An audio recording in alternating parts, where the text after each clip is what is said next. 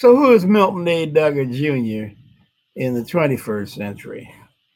Well, first of all, I'm a guy who in the 20th century attended Henry Highland Garnet Elementary School, number 103.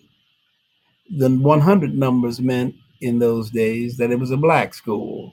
I'm sorry, colored, and then Negro. Then we got to black. So then I went to Booker T. Washington Junior High School, the most exciting three years of my life from age 11 to 14. And then I attended integrated Baltimore City College from 1957 to 1960. And then I integrated and was the one black male graduate in the class of 1964 at what is today Towson University. My deal for going to Towson for free was to teach in the Baltimore City Public Schools, which I did for almost 10 years. And then I joined the New York Life Insurance Company as a an agent and a now also registered representative for NyLife Securities.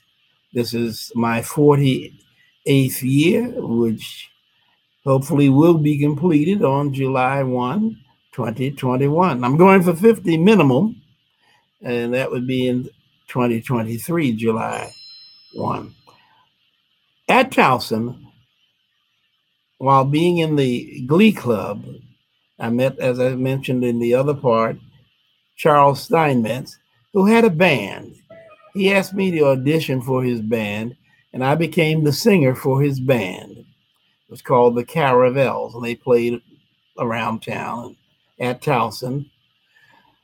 We wound up having a fellow say we, he wanted to record us, and so we went into the studio and we recorded a song I had written, and it was a quite an adventure because when we came out of the studio, we found out we couldn't use the name Caravels because Bulova Watch Company had a patent and copyright on the name Caravel, Caravel Watch. So we became the Chaumonts, C H A U M O N T S, which really related to a city in France that somebody's father, I think the, my, my buddy's father knew knew of. And so we became the Chaumonts band. And in 1967, we went into the studio to do a um, what do you call them? Uh, I, I, guess it's it, it's a kind of um, advertising recording. But at the end of that recording session, we did an original song called "Love Is the Thing."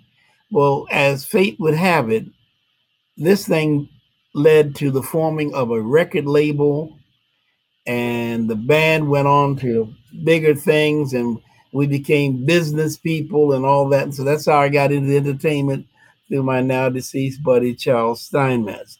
And it's through the entertainment business that uh, I got again reassociated with the Lexington market. I have a record label myself called Gumption Records uh, because I had the gumption to re-enter the entertainment business back in 1990. So uh, that's how we got there with that story.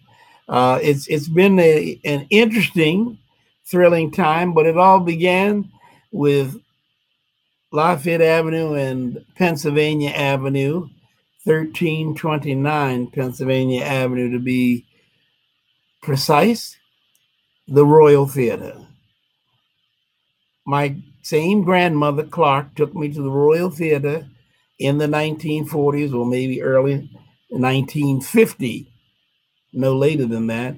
So I was about eight years old, and she took me to see a fellow called Sugar Chile Robinson, a phenomenal little boy who played the boogie woogie on the piano.